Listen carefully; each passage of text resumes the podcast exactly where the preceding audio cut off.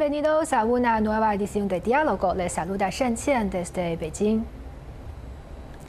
En el año 2013, el presidente chino Xi Jinping propuso por primera vez la estrategia de alivio focalizado de la pobreza, iniciando un nuevo capítulo en el trabajo de eliminación de la pobreza en China.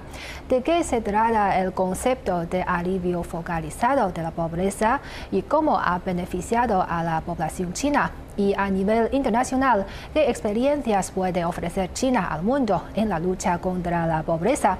Para ampliar estos temas, hoy en nuestro estudio tenemos el placer de contar con la presencia de Li Yu, reportera de CGTN. Hola Li Yu, bienvenida a nuestro programa. Hola Shen gracias por la invitación. Muchas gracias.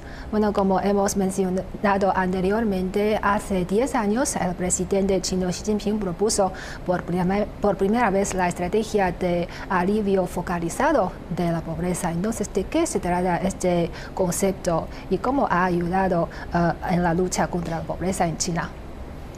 Pues uh, cierto, como mencionaste, que en esta fecha hace una década justamente propuso por primera vez este concepto.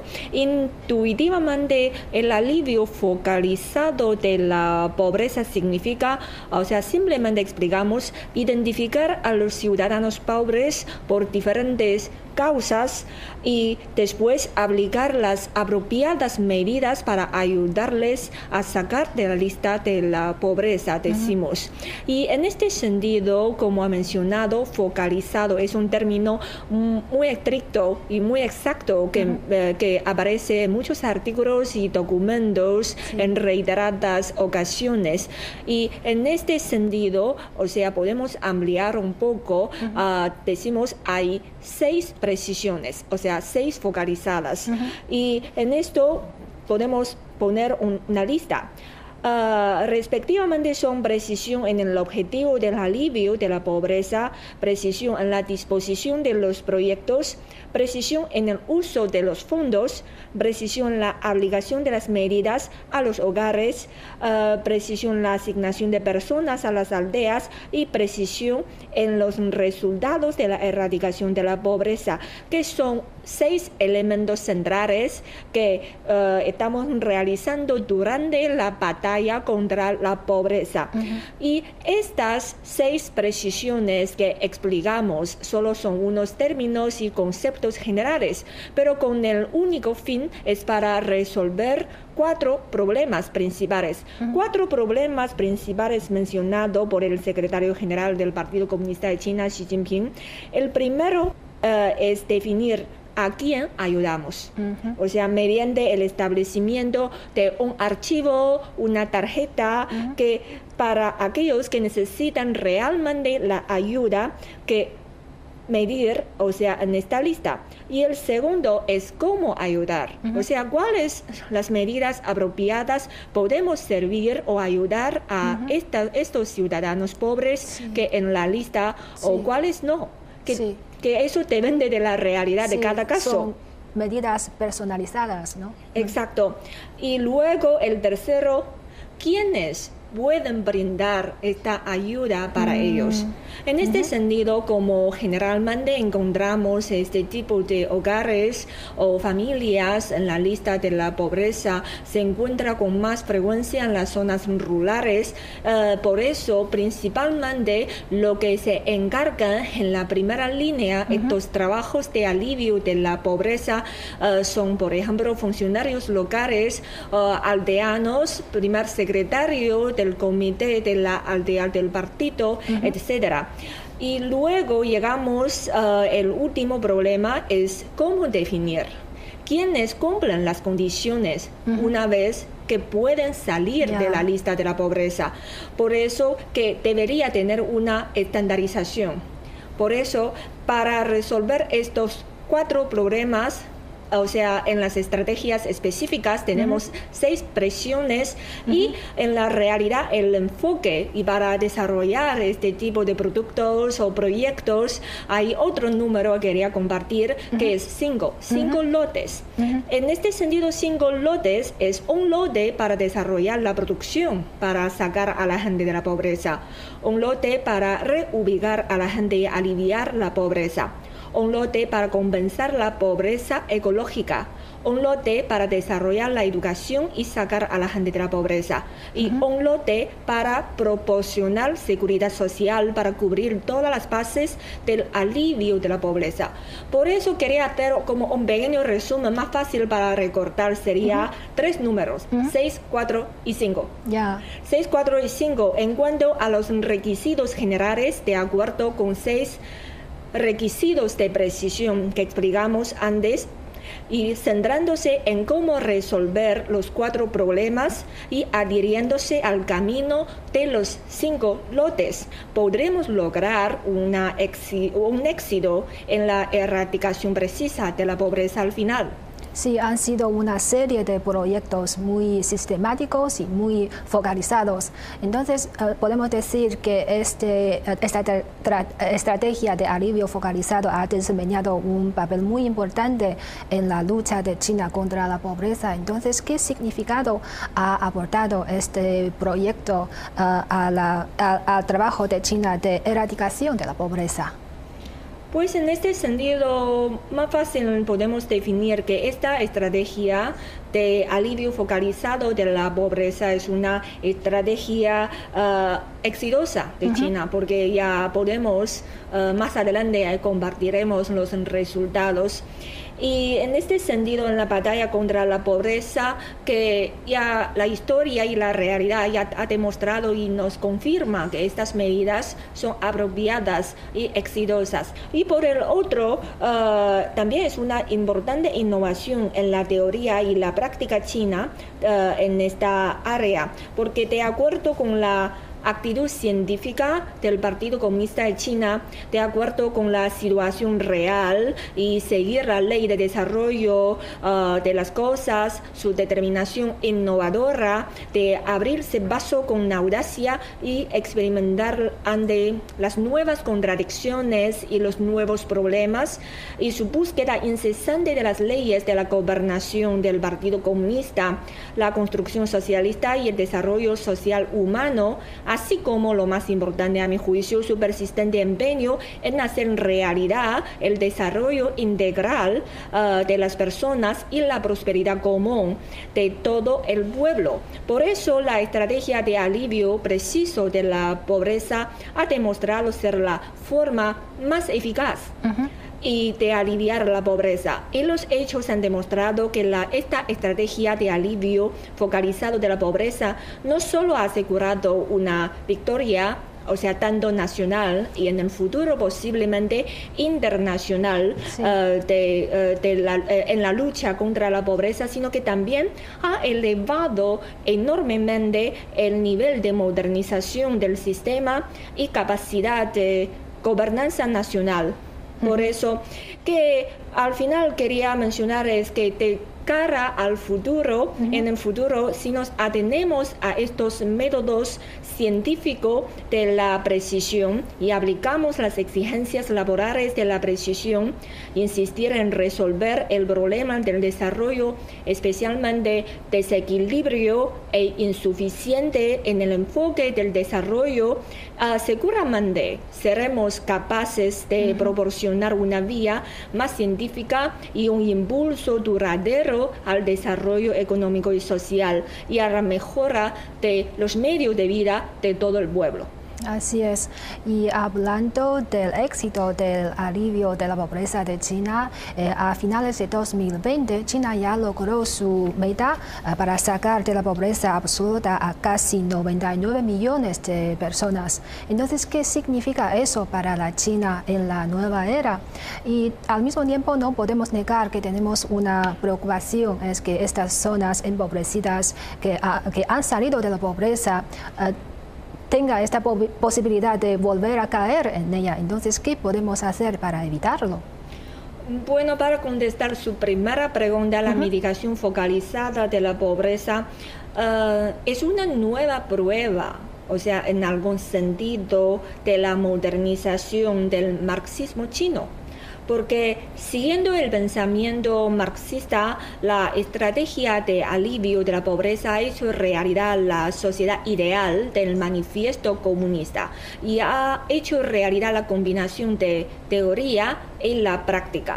Y esta estrategia china, desarrollada por China en el alivio focalizado de la pobreza, ha promovido con éxito de la aplicación de la erradicación de la pobreza y ha abierto un nuevo capítulo de revitalización rural y la prosperidad común, eh, creado como una teoría del alivio de la pobreza y la experiencia muy exitosa de la humanidad en la superación de la pobreza.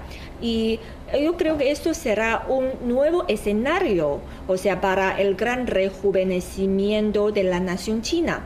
Y en segundo lugar, el alivio focalizado a mi juicio ha contribuido al programa chino de gestión global de la pobreza, porque uh, si remontamos hasta 40 años antes uh, y hasta hoy día China ha reducido el número de pobres de casi 800 millones, 900 millones y ha ayudado eficazmente a la causa de la erradicación de la pobreza mundial con una tasa de contribución relevante del, no, del 70% y ha cumplido antes de lo previsto uh, de los objetos de erradicación de la pobreza que se comprometió China ante las Naciones Unidas.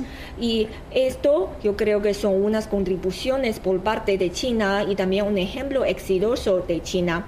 Y también como entiendo totalmente su preocupación y la segunda pregunta es que cómo podemos, una vez que han sacado a tantas personas de la lista de la situación pobre, pero cómo evitar que en el futuro, en los siguientes años, ellos no enfrentan el problema de volver a ser incluidos en la lista de la pobreza. En este sentido, yo creo que ah, antes que en la segunda parte mencionaste una palabra que totalmente de acuerdo, que las medidas de China en el alivio focalizado, o sea, son sistemáticos. Así es. Que cuenta con un sistema muy completo. Y para evitar que las casas, hogares, familias que vuelven a enfrentar como una situación de pobre, o sea, tenemos ah, al siguiente, o sea, un sistema de supervisión de pobre. O sea, una vez que cumplen las estandarizaciones y han sacado a su hogar de la lista de pobres no significa ya dejamos a ellos sola. Sí. Sino que hay un sistema de supervisión que eh, decimos relativamente científica que siguiendo observando sus situaciones, condiciones para ofrecer ayudas necesarias. Y este mecanismo es que se ha establecido casi en todo el país de China y el 70 ah, por ciento, una cifra que encontré en Internet, de la población supervisada ha eliminado el riesgo de volver a la pobreza. Y mientras tanto, el resto de la población también ha, ha, habido salvaguardias que con el paso del tiempo también pueden eliminar dinámicamente el riesgo de volver a la pobreza. Y el siguiente paso también muy importante, habría que ampliar al máximo el alcance de supervisión para garantizar que nadie quede excluido. El segundo aspecto es encontrar uh, los problemas, o sea, uh, un poco más rápido. No se puede esperar a que el problema evalúe y luego aportarlo. Sería demasiado tarde ya, obvio y al final, o sea, ratifica de la aplicación de las medidas de ayudas más exactas, más específicas y más precisas. Y al final yo creo que para evitar este riesgo y ayudar a todos, a todo el pueblo, Así es, y como has mencionado antes, eh, entre los 17 objetivos de la, Agenda 2030 para el Desarrollo Sostenible de, sostenible de la ONU, eh, la erradicación de la pobreza ocupó el número uno entre estos 17 objetivos y China ya alcanzó esta meta con 10 años de antelación, o sea, 10 años antes de, la fecha fijada por la ONU. Entonces, esto no es um, nada fácil para un país con una población de 1.400 millones de personas. Entonces, en este sentido, ¿qué experiencias o qué enseñanzas podemos ofrecer China al mundo en la lucha contra la pobreza? Sobre las experiencias de China, uh, ante todo yo creo que primero es uh, establecer o fijar un objetivo uh, realista. O sea, hay un objeto y las tareas muy claras. O sea, para alcanzables. Sí, para alcanzar. Y este objeto y esta tarea se ajustan, deberían ajustarse a las condiciones nacionales de China y pueden alcanzarse. O sea, y el nivel de exigencia no es muy bajo. Y las estrategias científicas básicas incluyen el juicio eh, científico de los cambios en la situación de alivio de la pobreza y las características del problema de la pobreza adaptación a las condiciones locales y temporales, clasificación, aplicación de apropiadas medidas, mejora constante del nivel de identificación precisa, ah, entre otros como asistencia, eliminación precisa de la pobre, entre otros. Ah, me acuerdo que en el año 2017 ah, el secretario general de la ONU, Antonio Guterres, señaló en una ocasión que la estrategia de alivio focalizado de, de China es una manera uh, muy eficaz para ayudar a las personas en situación de pobreza y alcanzar los ambiciosos objetivos establecidos en la Agenda 2030 para el Desarrollo Sostenible. Y la agenda establece objetivos uh, y esta experiencia de China puede ser una referencia muy útil para otros países en desarrollo. Y esto yo creo que muestra un enfoque de desarrollo para el alivio de la pobreza, uh, integrando estrechamente el alivio de la pobreza con el desarrollo económico y social. Y siempre han insistido el desarrollo en vía fundamental para reducir la pobreza, para acelerar la reducción de la pobreza mediante de un desarrollo económico, un desarrollo social. Sí, sabemos que hace poco en Beijing se celebró el tercer foro eh, de la Franja de la para la Cooperación Internacional.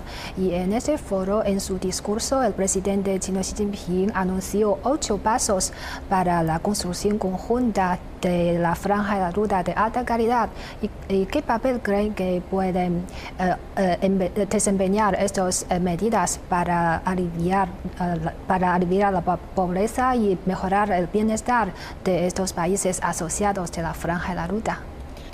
Exacto, la celebración de este foro ha atraído la atención de todo el mundo y durante la celebración de este evento también como yo creo que ha demostrado, o sea, tanto por el discurso de nuestro presidente Xi Jinping como uh, estos proyectos, uh, incluso es como uh, lo que mencionaste, ocho pasos, que han demostrado una actitud muy positiva de China. Es, China está abierta al mundo, China le encanta compartir las experiencias con sus amigos. O sea, en el marco de la franja y la ruta, eh, podemos concluir que la modernización o también como eh, la batalla contra la pobreza debe ser como una tarea conjunta, no, no solo para China, sino también para otros países en desarrollo. Y en este sentido, ah, en el marco de la franja de la ruta, o sea, se requiere mucho es que una cooperación mutuamente beneficiosa y una modernización de una prosperidad común. Y lo que perseguimos no es como China desarrolla en solitario, sino que ah, esperamos trabajar junto con todos los países, incluidos el gran número de los países en desarrollo para lograr juntos el éxito en, este, en esta área. Y en este proceso de contribución conjunta de la franja y la ruta, China y los países uh, asociados han cobrado sus estrategias de desarrollo. Hay muchos proyectos, o sea, especialmente, o sea, aparte de los comercios bilaterales.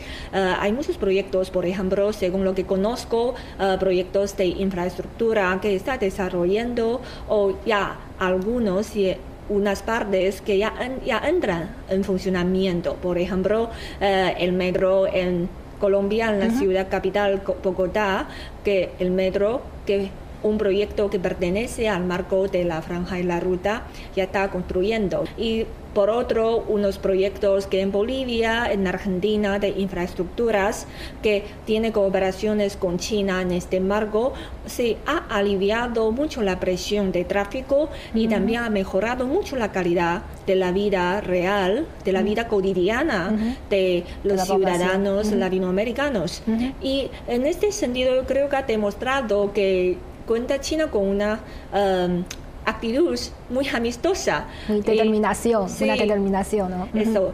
Uh, y ha trabajado codo a codo en el camino hacia una mejor vida, hacia un desarrollo sostenible junto con sus hermanos, junto con sus amigos. Y decimos, este año justamente cumple el décimo aniversario eh, de la propuesta de la franja y la ruta. Y si miramos para otra década, o sea, otra nueva década en los siguientes 10 años, seguirán, o sea, trabajando junto con todas partes para llevar adelante el espíritu de la ruta de la seda, ah, porque tendremos como otros viajes, caminos de desarrollo de la franja y la ruta y crear juntos una mañana mejor que todos los países avancen juntos. Eso sería, yo creo que al final, el éxito, no solo para China, sino para todo el mundo. Sí, estamos unidos para un futuro compartido, ¿no? Y últimamente existe una tendencia muy interesante que es eh, la venta online de los productos agrícolas. Y, o sea, los eh, agricultores venden sus productos a través de estas transmisiones online. Eh, es, algunos de ellos tienen mucho éxito. Yo creo que la economía digital ha beneficiado mucho al trabajo del alivio de la pobreza. Entonces, ¿Qué otras oportunidades nos puede traer la economía digital? Ah, de acuerdo, el desarrollo de la, ah, la economía digital, o sea, que sirve, yo creo que uh, sirve más para las zonas rurales que las zonas urbanas. Porque para nosotros, que hablamos hoy mucho, o sea, la batalla contra la pobreza, que hay muchos agricultores o habitantes en las zonas rurales se enfrentan muchos problemas, o sea, uh, por uh, las limitadas condiciones tráficas, uh, o sea, muchos por sus productos, por ejemplo, uh, lo más básico, productos agrícolas, uh, no tienen chances o oportunidades ser vistos o conocidos por los principales consumidores. Así es. Y a través de la economía digital, por ejemplo, la red social, que han establecido diversas plataformas de venta en línea que permite a muchos agricultores locales que viven en las montañas, incluso con la señal de internet con 5G, ya puede conectar, o sea, con los usuarios o con los internautas en las ciudades. Y sus frutas o sus productos estrella de agrícolas ya puedan uh, ser accesibles para ellos a través de un sistema logístico cada vez más desarrollado, decimos. Y muchos, por ejemplo, el correo chino, que hace años uh, todavía mantenemos una impresión que el correo chino se limita a enviar, por ejemplo, cargas, porque hay un proyecto que se llama Conexión por aldea a aldea. Pero hoy mismo, hoy día, esta conexión no se limita por solo cartas o documentos, sino que también ofrece servicios logísticos. Los campesinos, agricultores pueden enviar pueden vender en línea y luego a través de este sistema logístico del correo chino, claro, entre otras empresas logísticas ah, comerciales, enviar a sus productos desde las zonas rurales ah, por, por carreteras o por vía aéreos, incluso para los consumidores en las zonas urbanas. Y así que amplía mucho la fama por fin que decimos que sus productos pueden ser conocidos y pueden lograr reconocimientos de los principales consumidores de China. Sí, ya yo he visto algunas de estas transmisiones, he visto que estos chicos agricultores expresan muy bien y explican muy bien los, eh, sus, eh, eh, sus productos. Yo creo que es una, puede ser un estímulo para la gente que vive en, en estas zonas empobrecidas. Y otro instrumento muy importante en nuestra lucha contra la pobreza es las industrias verdes o industrias económicas ecológicos. Entonces, ¿qué, ¿cómo podemos aprovecharnos mejor estos efectos de las industrias verdes para el desarrollo agrícola de China? Sí, siempre es como si hablamos de este término. Yo creo que primeramente voy a recordar una frase que las aguas cristalinas y las montañas verdes son como montañas de oro y plata. Yo creo que eh, esto que propuesto por nuestro secretario general del Partido Comunista de China, Xi Jinping, en 2005, el entonces secretario del Comité Provincial de Zhejiang, eh, donde propuso esta teoría y estas frases fue una aldea que se llama Yuchun, que se ubica en el condado Anji de la provincia de Zhejiang. Y en aquel lugar, que yo creo que ya es un espejo, un ejemplo más exitoso, a mi juicio, de mostrar ah, cómo lograr un desarrollo mientras ah, realiza una buena protección ambiental. Y aquí, o sea, visité Yuchun dos veces y cada vez que me impresiona mucho el desarrollo integral, primero decimos su ah, ambiente, o sea, es muy agradable aire muy fresco, agua muy limpia, etcétera. Y para allá, eh, su producto agrícola, primero mencionamos, eh, que se llama el té verde de Anji, que ya es un producto estrella o sea, de la provincia de Zhejiang. Y en los últimos años, tengo que admitir, el precio está aumentando años tras años. Y lo más interesante es que porque cuenta con una calidad tan alta y mientras tanto muy sabroso y según los análisis científicos cuenta con un nivel de aminoácido más alto en comparación con otros de verdes. O sea, esto es uh, un resultado científico y uh, aparte de sus árboles, o sea, de sus ingredientes eh, químicos, decimos, nos toca agradecer al mejor medio ambiente. Y para la venta de este tipo de té es nada más que una manera para aumentar el ingreso de los agricultores en esta zona. Mientras tanto, o sea, muchos desarrollan sus propios negocios, los agricultores locales, por ejemplo, abrir sus hostales, restaurantes, porque uh, geográficamente explicamos, o sea, adicionalmente uh, explicamos un detalle. Anji está ubicado en la provincia de Zhejiang, o sea, está muy cerca de Shanghai, la municipalidad de Shanghai. Y Shanghai, la provincia de Zhejiang y la provincia de Jiangsu y también la provincia de Anhui forman uh, uh, la integración de la delta del río Yangtze. Y en esta zona significa que a través de uh, automóviles o también puede a través de tren bala, que son uh, muy fáciles, con mucha facilidad pueden pasar un fin de semana, mm. eh, por ejemplo, para los habitantes ciudadanos en Shanghai que prefieren pasar un fin de semana en el campo, su primera opción está en la provincia de Zhejiang. Porque Están muy interconectadas. Exacto, a través de tren, a través de uh, carreras, autopistas, etcétera. Entonces encontramos cuando hicimos entrevistas allá muchos turistas en el fin de semana, que casi todos los hoteles están, no puede encontrar una, un cuarto vacío porque todo está muy lleno. Y la mayoría de ellos buscan pasar un fin de semana o sus vacaciones aquí en, eh, en o en la aldea Yuchun específicamente, es apreciar su mejor entorno, ah, o sea, muy amistoso y muy limpio, muy tranquilo. Eso es como la principal atracción y justamente es la esencia del desarrollo de la economía verde. Sí, bueno, muchas gracias a nuestra invitada Li por estar con nosotros. Ha sido un placer. Gracias.